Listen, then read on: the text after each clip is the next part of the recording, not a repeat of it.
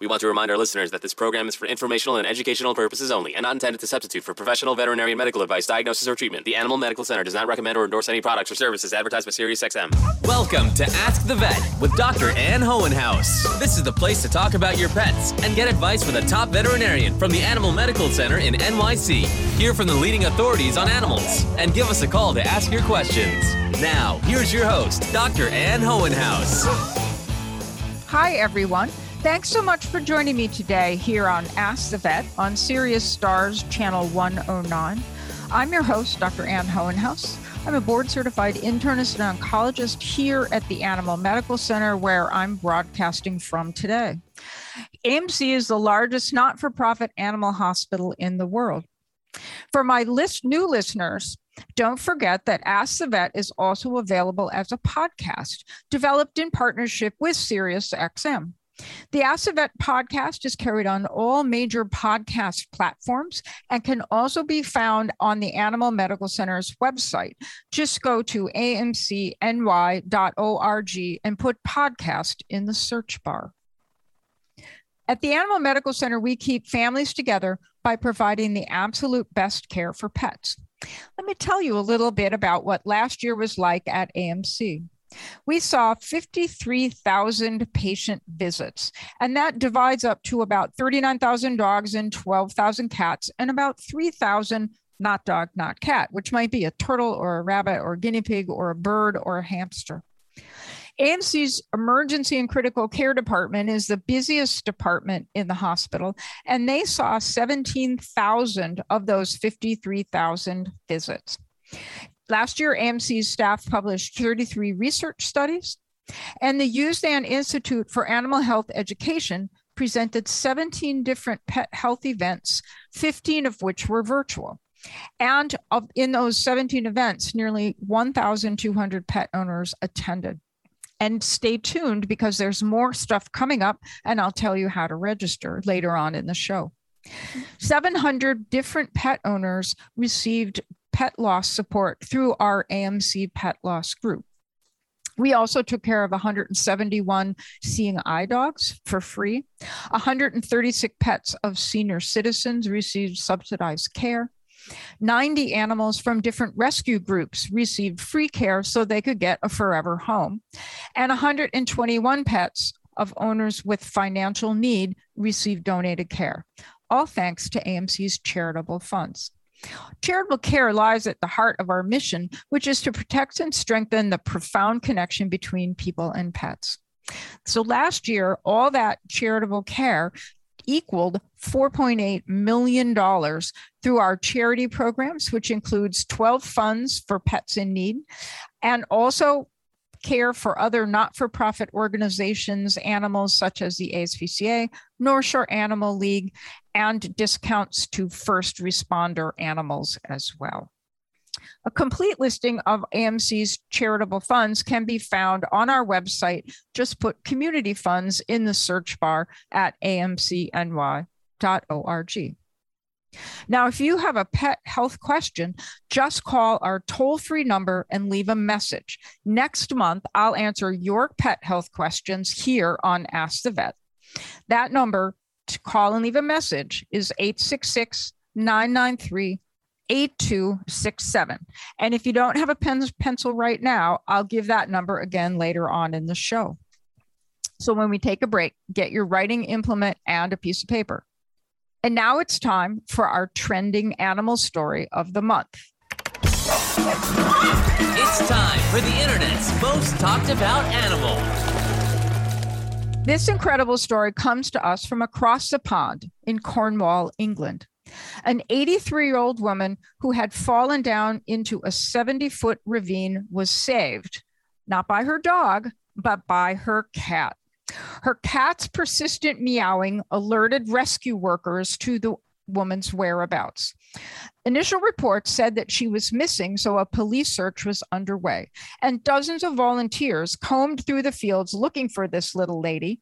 And one of the neighbors spotted the lady's cat at the top corner of her property. As the neighbor got closer, she heard the cat named Pyron crying and meowing, crying and meowing, and the cat wouldn't move. It wouldn't stop crying. And his meows became more persistent as the, as the rescue workers got closer to the cat. After searching through the area, they discovered the woman who'd fallen down a 70 foot embankment into a ravine. It took a whole lot of first responders to get the woman to safety, and she was airlifted to a hospital.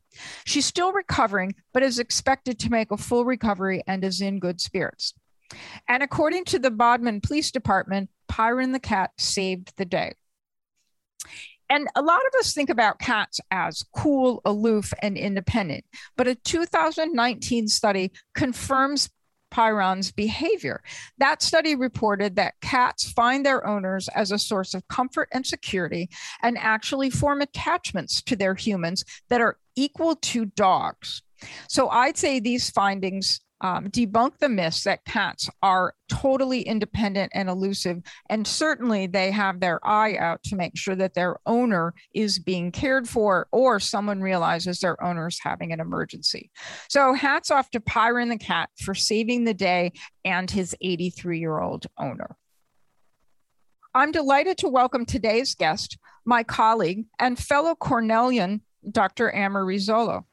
Dr. Zollo is a staff doctor in AMC's very busy emergency and critical care service here at AMC. And she obtained her undergraduate degree from Williams College and her degree in veterinary medicine from Cornell. Following graduation, she completed both an internship and an emergency critical care residency here at the Animal Medical Center.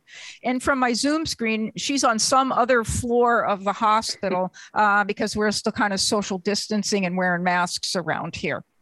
Um, she she completed her residency or her certification in emergency critical care in 2017 and has remained here ever since. She resides in Manhattan with her husband and her two cats, Izzy and Lola. Um, so glad that you're here, Dr. Zollo. Do you think that Izzy and Lola would save you if you fell down a ravine? Yes, first of all, I want to say thank you for having me. And I would like to say I certainly hope they would. Hopefully, we'll never have to test it out, but I hope they would. But sometimes I think I might be more attached to them than they are to me, but we'll see. Yeah, uh, I, am I think uh, Pyron was uh, an exceptional cat, is what I'm yeah. thinking. Um, my cats, uh, well, the kittens I have right now, they're sleeping until they hear that pop top can open, and then then they arouse themselves. But yeah, they're, just sleeping and eating right now. Mm-hmm. Uh, so this show is airing in the month of September. And September is Disaster Preparedness Month. So we thought it would be a good platform to talk about how to know if your pet's having an emergency because pet owners should be prepared for the disaster that a pet emergency in the family can cause. Um, so, talk about what kind of emergency or what what happens to a pet when it should go to the emergency room what what's it doing what does it look like Sure. So there's lots of different reasons a pet should come to the emergency room. And I would say in general, it's better for owners to be safe than sorry because we're trained to be able to tell you whether or not your pet is okay and how much care they need. So obviously, there are things that you can notice readily, like if your pet uh, is having trouble breathing or if they're bleeding uncontrollably. But there are other things as well, like if your pet can't interact with you like they normally do, if they seem very dull, are collapsed, severely weak, having profuse vomiting, an active seizure, if they're straining to urinate without being able to, to produce any urine, all of those things would indicate that a pet should head into the emergency room. Yeah, and and I think that people are always worried. My clients are worried, oh, I don't want to come to the emergency room. But for me, you and I have complete, we may have gone to the same school, but we now have yeah. completely different skill sets. And, right. and so I, when something is really emergent, I, I, can recognize it, but but I'm no longer well versed in what to do. And so I think that if if you're a specialist veterinarian like me or your general veterinarian says you should go to the emergency room, they're not trying to slough you off. We're trying no. to make sure that you see someone who can best handle what's going on with your pet. And emergencies are not me. I am not, I don't think very fast. So I need someone else to handle emergency cases. So, how can we, how can what can I say to people that would allay that fear of I don't want to go to the emergency room? I think you can say to people that the emergency room is a place full of doctors who respect the relationship that that people have with their primary care veterinarian, whether it be a specialist or a general practitioner. And we're there to make sure your pet's okay. We will always talk to you about what abnormalities we find on physical exam. We will you know give you options for what tests you can or cannot perform and since we all value that relationship we will tell you when we think it's okay to treat in the emergency room but then follow up with your vet for additional care um, you know and and we're very respectful of people's wishes and people shouldn't be afraid to say to us you know this is what i have to work with whether it be financially or emotionally this is how far i can go because we're used to that and we're used to having to tailor a plan to the specific client and pet so they shouldn't shouldn't be afraid to tell us that and be honest with us regarding what their needs are. Yeah, yeah. And those are the people needs involved in the ER, which are different from what the animal needs are in the ER. So I think that, that that's a, a good way to think about it is that you guys take care of both the person and the pet that comes with with that person. So I'm really proud. Um, AMC is one of the only accredited veterinary uh, level one trauma centers, I think, in all of New York State and all of Connecticut, right? Yes, it's a that's big correct. swath of of country where the, we're the only uh, level one trauma center. So, can you talk a little bit about what a level trauma one center is, and then what kinds of patients we're best equipped to handle? Sure, absolutely. So, when we're talking about um, major hospitals like the Animal Medical Center that have an emergency room, there's two different designations that you look at. There's a VECCS uh, certification, um, where they basically say that you have to be equipped to treat most small animal emergencies, and we're a level one for that. But there's also something called a VETCOT trauma certification, where you could be a level one, two, or three.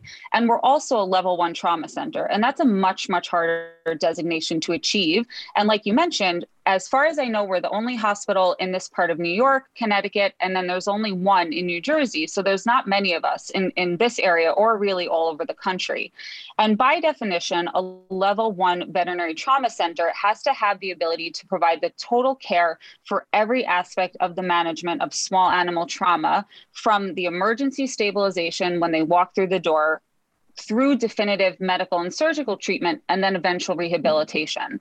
So you have to have specific specialties available seven days a week, like anesthesia, um, emergency critical care, uh, surgery, radiology, and you have to be able to have all the tools necessary to treat the patient when it walks through the door and be able to send it home at the end of its hospitalization. So we're really, really proud that we've achieved this specific designation. And it, and it's it total comprehensive care. That means we don't need to send this this trauma patient somewhere else to have its leg put back together or its back fixed or whatever needs to happen. We have all those all those pieces here. That, which is that's really good for pets. Yeah. Yes. Yep. We can do everything right in the emergency room. We have a CT machine, an MRI. We have all the surgeons we need, blood products, everything that you would ever need to treat a trauma patient, we have available here. So, talk about some of the trauma.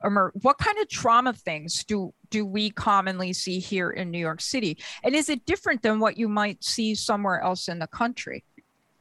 Sure, I, I, do think there are certain differences. Um, in New York City, in particular, we see a lot of what's called high rise syndrome, and that is when a cat falls out of a window, usually from several stories up. Um, it can be anywhere from the second story. I think the cat that I've seen survive from the highest, uh, the highest fall was probably around 27 stories. So they can really be quite impressive. Um, that is something that you see more in the city, especially when it starts getting warmer in buildings where people can't necessarily control the temperature. They start opening their windows, and that tends to be the time of year when we see cats falling out of buildings. Um, in in the city, we also see pets who've been hit by cars. That tends to be more of a dog problem um, compared to a cat problem, since most of our cats in the city tend to be indoor cats.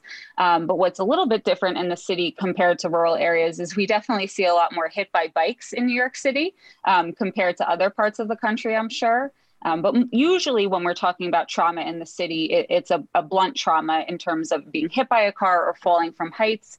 We occasionally will see penetrating traumas like stab wounds or, or you know um, gunshot wounds but those tend to be much less common and we do also care for the many of the working dogs in new york city so we occasionally have them come in with injuries from from work as well I, I think the injury that I think is really unique, it's not terribly common, but it'll be on the admission list, is toe caught in escalator or toe caught in elevator door. Um, those those are very unique to our urban environment, I think.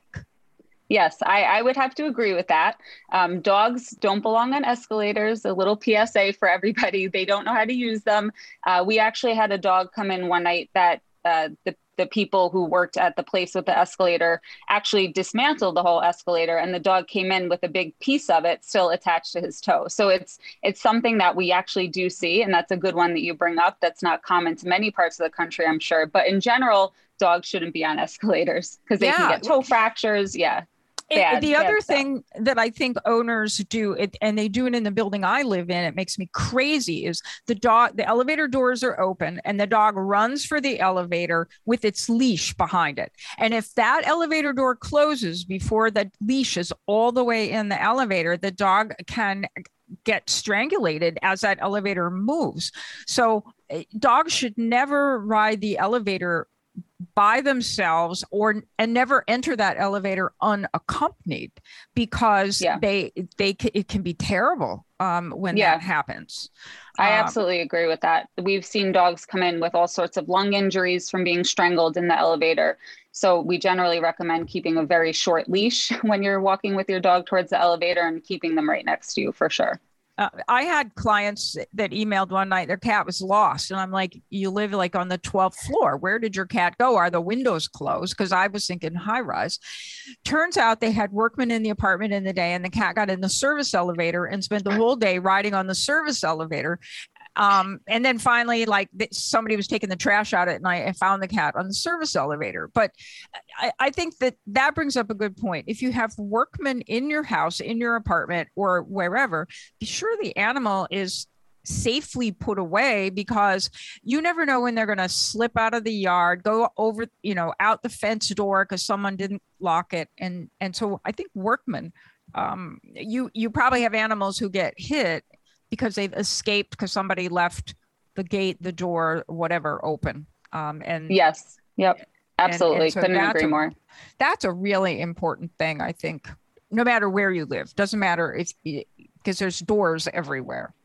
Yeah. Um, what about medical emergencies? So we've talked about like traumatic injuries, but what kinds of medical emergencies does our ER handle? So our ER sees basically any medical emergency that you can think of, just like a human ER. Um, it could be things like vomiting and diarrhea, um, urinary tract infections, liver disease, neurologic problems, um, basically anything that you can think of, we see. And what could owners do to prevent that kind of trip to the ER?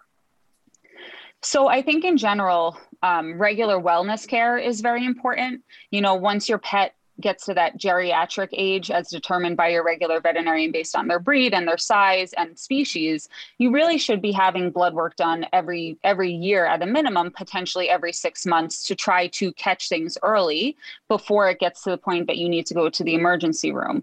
Other things like you know you shouldn't be feeding your dogs table scraps um, or ha- letting them have access to the garbage or things like that because those are very common culprits for causing vomiting and diarrhea in, in new pets. Just general basic things like that go a long way. Um, so talking about eating things, I know because every morning at around five, a, a, list goes out of what pets have been admitted to the animal medical center overnight. And uh, there's a little brief summary of what's wrong with the pet. And we see pets that eat a lot of stuff that they shouldn't. Um, so what what things do you guys commonly see that the pet shouldn't have eaten so that the owners know what things to be sure are locked up, secured, or put away? Sure. Um, like Dr. Hohenhaus said, this is a very, very common thing we encounter. I will say, in general, dogs tend to be the culprits much more often than cats because cats tend to be a little bit more discriminating with what they'll pick up from the floor. Um, but a really important toxin to know about in cats is lilies. Uh, this is a toxin that can actually cause acute renal failure in cats. And a lot of people don't know this. And they end up getting bouquets or flower arrangements, often as gifts. And they have no idea that lilies are actually that toxic to cats that it, they can be fatal. So that's a really, really important one to remember for cats. Um, and I, you know, part of me wishes that every florist had that warning for people, but we really just have to increase the knowledge. And, and and it takes not very much lily like it, that those lilies have those things i never took botany those things that come out yeah. of the flower with that kind of brown dusty stuff on it and that a little bit of that brown dusty stuff on your cat can make them really sick so um, yeah, Easter's a bad time in the ER because there's lilies everywhere. And those beautiful pink ones that smell really nice are bad news for cats. So no lilies, zero lilies yeah, uh, if you absolutely. have cats. Um, yeah. But what about the dogs? If dogs, cats, so, cats are way more discriminating, but dogs. Yeah. So dogs, not so much. Um, and we actually have some dogs that are repeat offenders, but they can eat anything from chocolate um, to marijuana, whether it be loose or secondhand smoke and edible. You know, those are becoming very popular right now, especially with marijuana being legalized. Human medications like nonsteroidal anti-inflammatory drugs like Advil or Aleve, um, vitamins, vitamin D can be very toxic to dogs. Antidepressants, medications for um, you know um, like attention deficit disorder, things like that. Rat poison is another big one that's really important grapes. Dogs definitely should not be eating grapes, sugar free gum. Um, the list goes on and on, and, and dogs really know how to get into anything, it seems at times. And, and you should never, ever get your dog to come by like shaking their pill bottle you know because they'll come for the shaking pill bottle and then they say oh that, that's really a good deal i think i'll chew it open and eat all the pills because i liked them and so don't encourage your pet to become obsessed with medication bottles. And even if you put your medication bottle up high, if you have a cat, they'll tag team it. And the cat will bam, bam, bam, crash and the bottle will fall on the floor. And then the dog will rush in, open it, chew it open, and eat all the pills. So if you have cats, something high doesn't necessarily make it safe for the dog because the cat cat probably won't eat the pills, but it'll for sure knock the pill bottle off, and then the dog yeah. will be sick. Uh, yeah. So it it's it's terrible. Um, yeah. La- last week's blog, I, I wrote about um, earbuds. We've had a lot of ear um, yes. earbuds being eaten by dogs, and some dog owners who figured out their dog ate the earbuds because their phone would connect with the earbud when they got too close to the dog.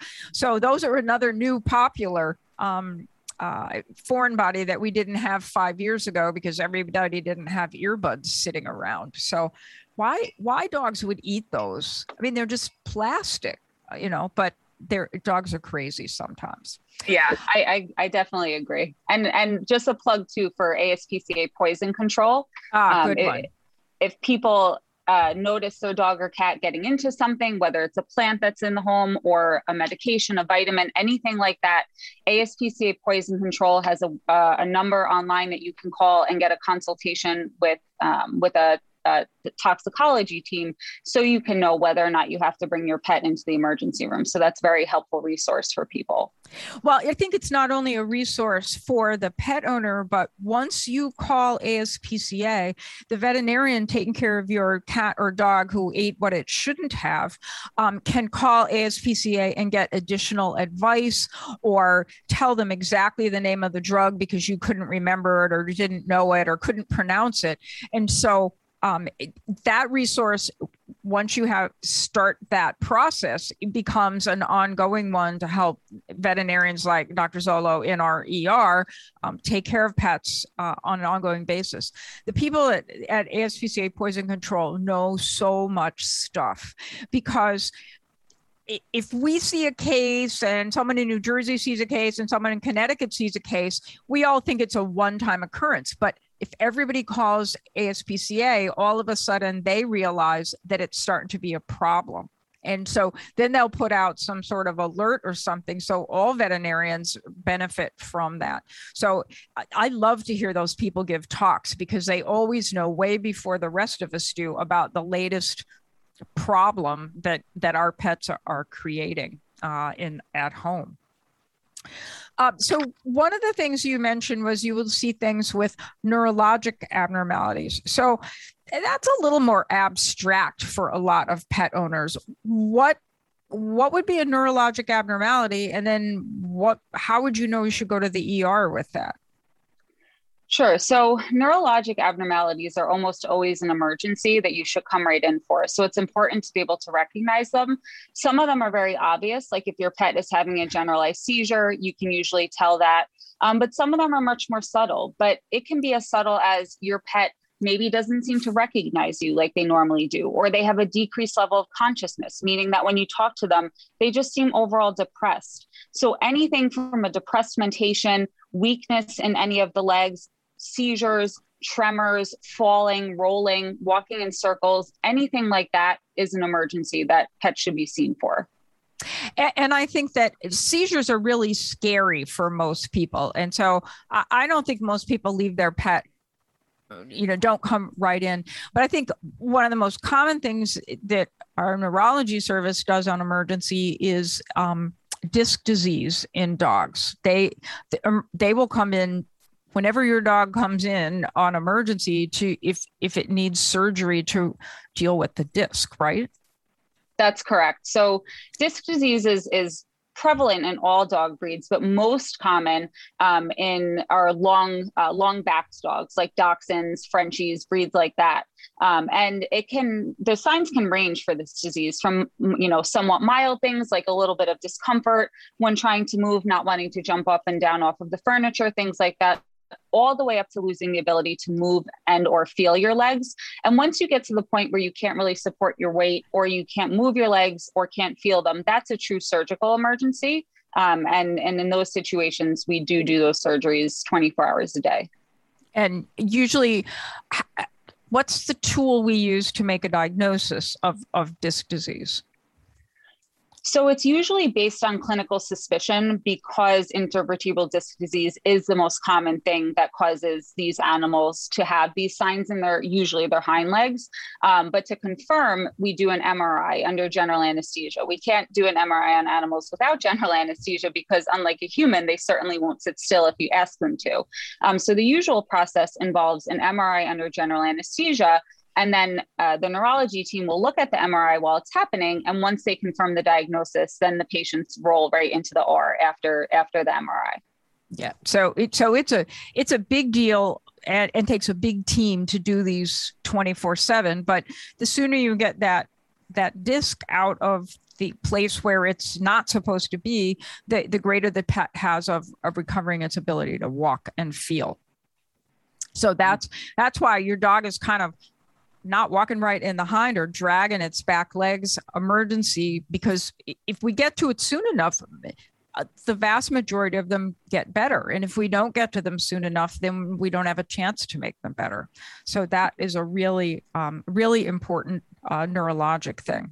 Um, just i think clients recognize that a seizure is bad and the pet should come in but for those who might not have ever seen a seizure before, what what would a dog having a seizure look like? Sure. So if a dog is having what we call a generalized seizure, it could be very similar to the textbook or movie seizure that people think of, where the dog falls over onto his side, is paddling, will be foaming at the mouth, teeth chattering. Sometimes they can urinate and defecate. Um, that would be more of like the normal seizure we do have things called, you know, focal facial seizures or atypical seizures where it can be as subtle as a dog seeming to space out and repeatedly, you know, chewing their mouth or licking their lip or um, having a little facial twitch. So there is a big range. And I will say, obviously, it's very, very scary when your pet has a seizure, especially if it's a big generalized seizure. But it's very, very helpful if they have these more subtle types of, of episodes for owners to actually take out their phone and videotape it if at all possible. Because because when you bring your pet into the emergency room, if they're more normal by the time they get there, um, sometimes it can be a little bit hard for us to characterize what happened at home. But if there's a videotape, that's extremely helpful for us. Yeah, I think that, you know, I don't think as often about taking pictures and videos of things that are happening at, that I should. But that that's a really really important thing that pet owners can do is video uh, the abnormal behavior, video whatever, remembering not to be so close that I can see individual hairs on your dog because that probably doesn't help me. But don't be so far away that your dog is a dot on the horizon. And and it it takes a little bit of practice to get to get those. Um, and then eh, the other advice I would give to people is be sure you're in focus. I cannot decide if you're in, the incision is infected or not if all I see is blur and I, I can't determine whether or not the leg is swollen. You know if you only give me you got to give me two legs so that i have something to compare it to. Um, and and so those are little things that um, that make a big difference and I wrote a blog a while ago now using photos that clients sent me to say this not this one do this one. So if anyone is interested in how to do better photos to send to your emergency room doctor you can go to um, amcny.org and then type in photo and in the search bar and that blog will come up with suggestions on how to get better photos of your pet's abnormalities um, so we just have a couple minutes left. What can pet owners do so they're prepared for upcoming emergencies? So, one of the most important things for pet owners is to know where the closest 24 hour hospital is. It could be right down the block, it could be a little bit further, depending on where you live.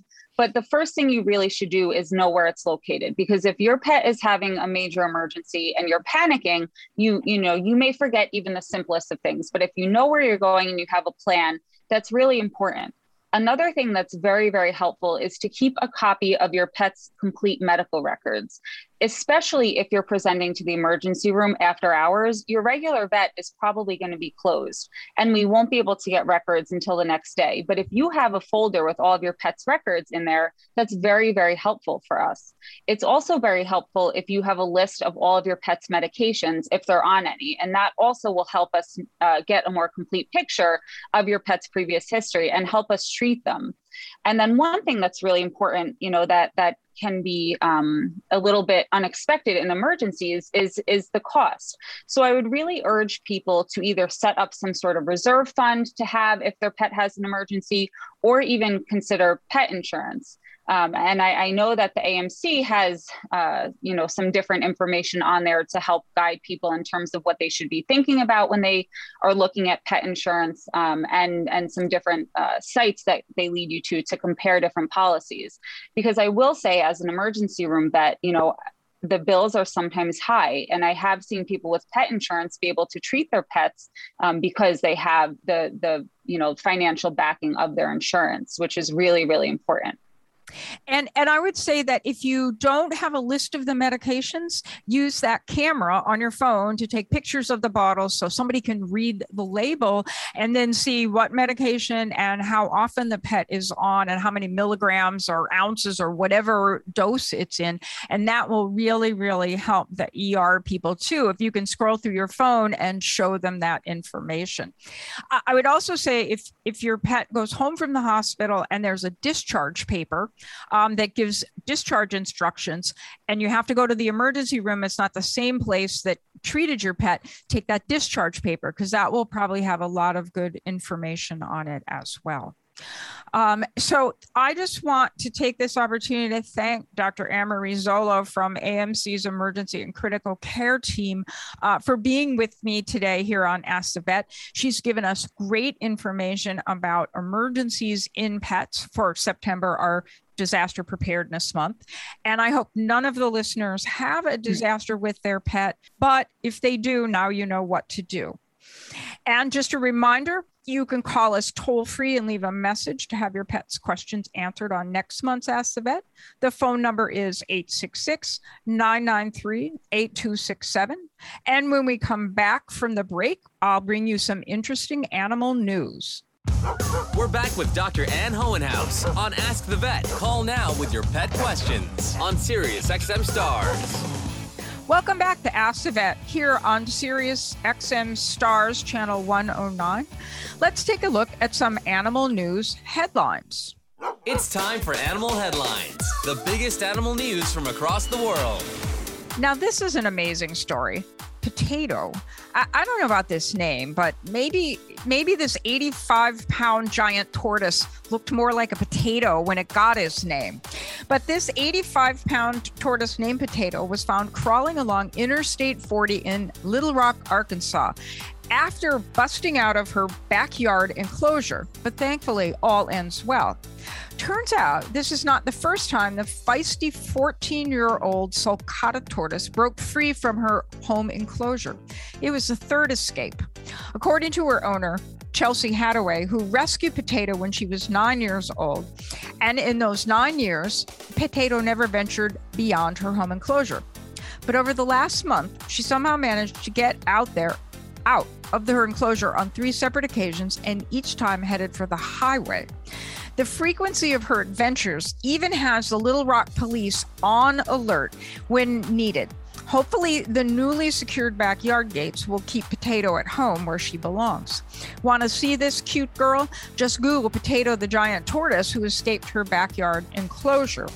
These sulcata tor- tortoises are just beautiful, absolutely gorgeous. So you should look at the look at the um, article simply just to see how pretty she is.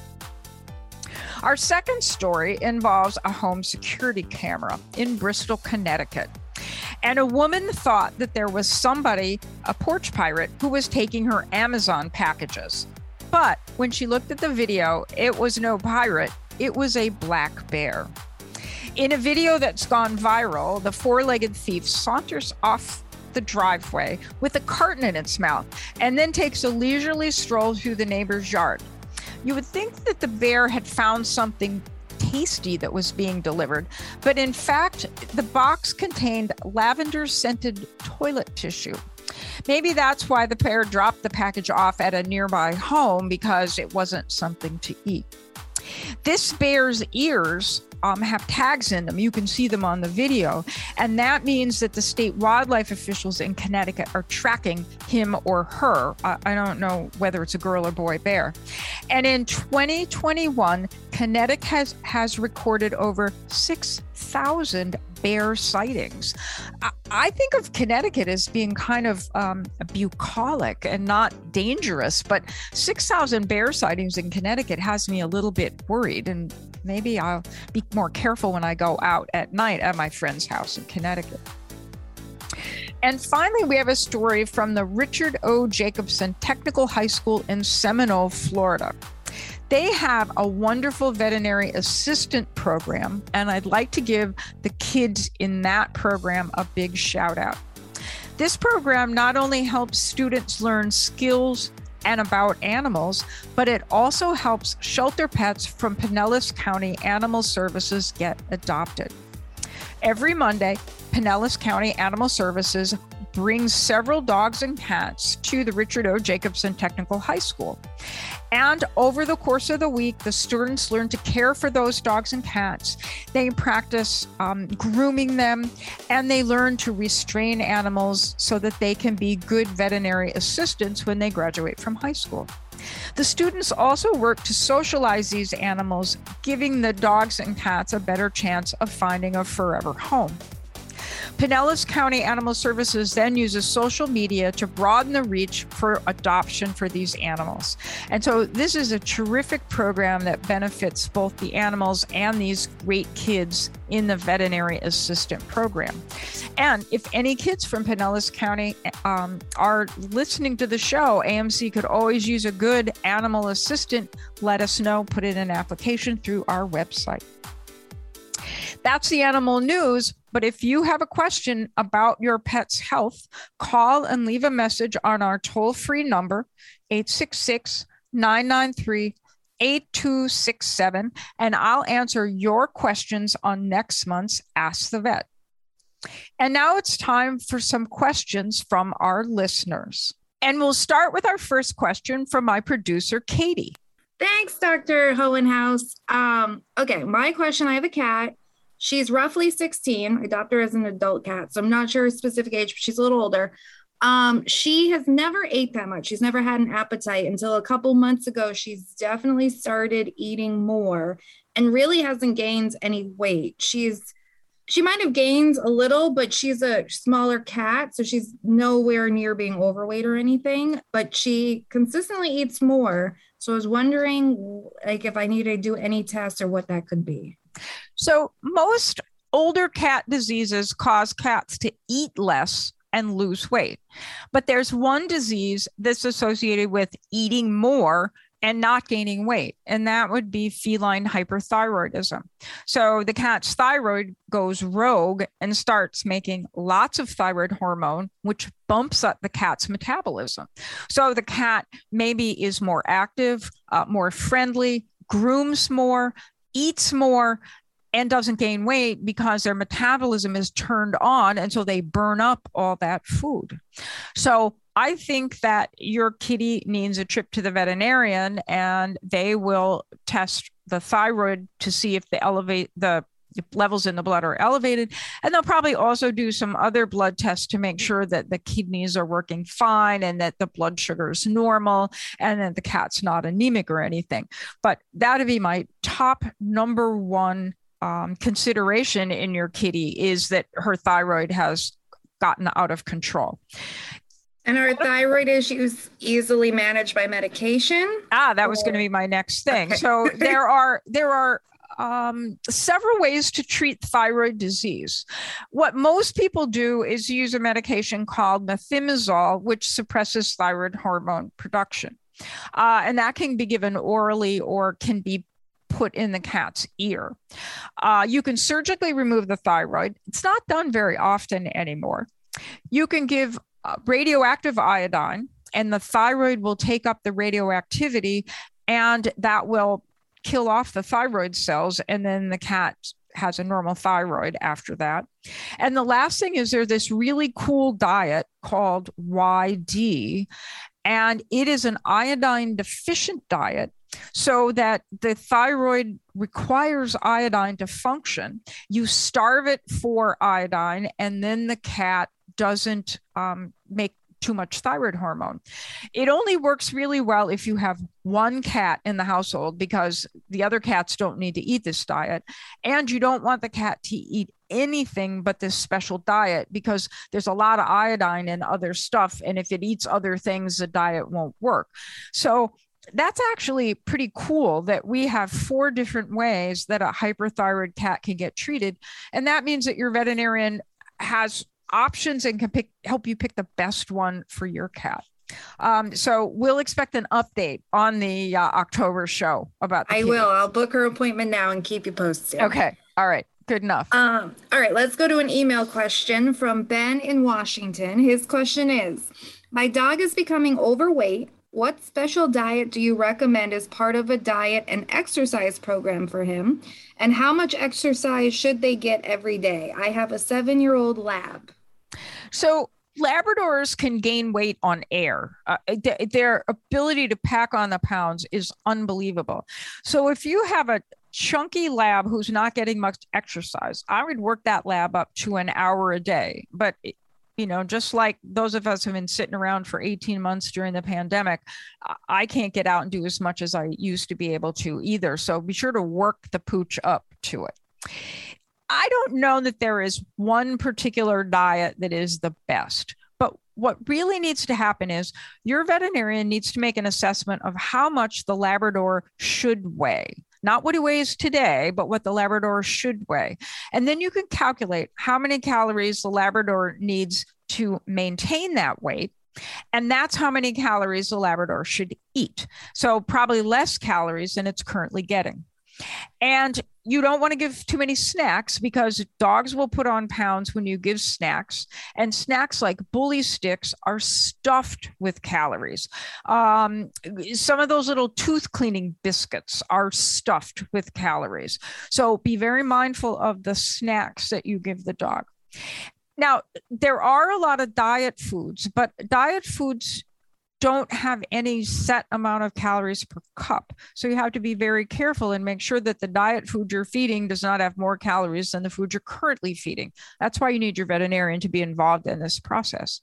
And but the advantage to the diet foods is that those foods are specially made so that even though the dog is taking in fewer calories, it still gets all the vitamins and minerals and micronutrients that it needs in the food, even though it's consuming fewer calories. So that's the real advantage of a weight loss diet is they compensate eh, to make sure there's enough of these other nutrients when they cut back on the calories. Uh, so I hope that helps the, the Labrador owner in Washington uh, figure out what to do with his uh, chubby dog. And now we have a voicemail question, right? Um, it's from Beth in Illinois. Hi, this is Beth Sue, Illinois. I have a behavioral question. Um, I rescued a three-year-old uh, puppy um, poodle mix. My question is, she is absolutely wonderful. The only issue I have when I walk her, she's going after those squirrels and pulling. I've tried different things, and it's that part is really hard for me. Uh, so I would like some helpful hints. Thank you. So I have one, two, I guess, major helpful hints. One is when you see a squirrel, teach the poodle to sit and make her sit every single time. And if she sits, she gets a treat because then when she sees a squirrel, she's going to sit because she's going to realize she's going to get a treat and try and break the pulling habit. And then for a device that might help break that pulling habit, there is a head collar and leash harness setup called a Halti. H A L T I. And the whole purpose of the Halti setup is to stop dogs from pulling on the leash. And it gives you a way to control the dog's head so that they can't pull on the leash because you've got control of their head. And then you make their bend their their head downwards with the head collar. And then they have to stop moving. And of course if you teach them to sit when you do that and give them a treat then that will ha- that will facilitate breaking the squirrel chasing habit. Although the dogs are so cute when they chase those squirrels and they never hardly ever catch them. So um, you know it, it's hard. It's fun to watch them run around but it's really not safe for them. And it's probably not safe for the people who are getting yanked around um, on the leash. So good idea to um, to break this habit in the poodle. And that's all the questions that we have for today. And when we come back for the break, we'll hear the news from the Usdan Animal Health Institute. We're back with Dr. Ann Hohenhaus on Ask the Vet. Call now with your pet questions on Sirius XM Stars. Founded in 1910 as a temporary clinic, the Animal Medical Center started out providing veterinary care to animals whose owners couldn't afford it. Today, the Animal Medical Center has 120 veterinarians working together in 20 different specialties and services, and we manage about 56,000 visits for our patients every year. That means 160 pets come through our doors every day. And the Animal Medical Center is not unique. Uh, according to Pet Business, the pet industry is booming. And in 2021, the American Pet Products Association Pet Owner Survey found that the number of US households that own a pet has increased from 67 to 70%, equating to roughly 90.5 million households across the nation with pets. There are new dogs and cats everywhere. And I forgot to ask Dr. Zollo about that. Oh, well, another time.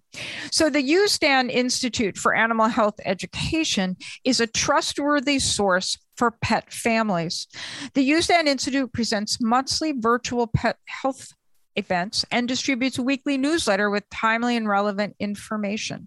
And we also have an online pet health library vetted by the experts at AMC.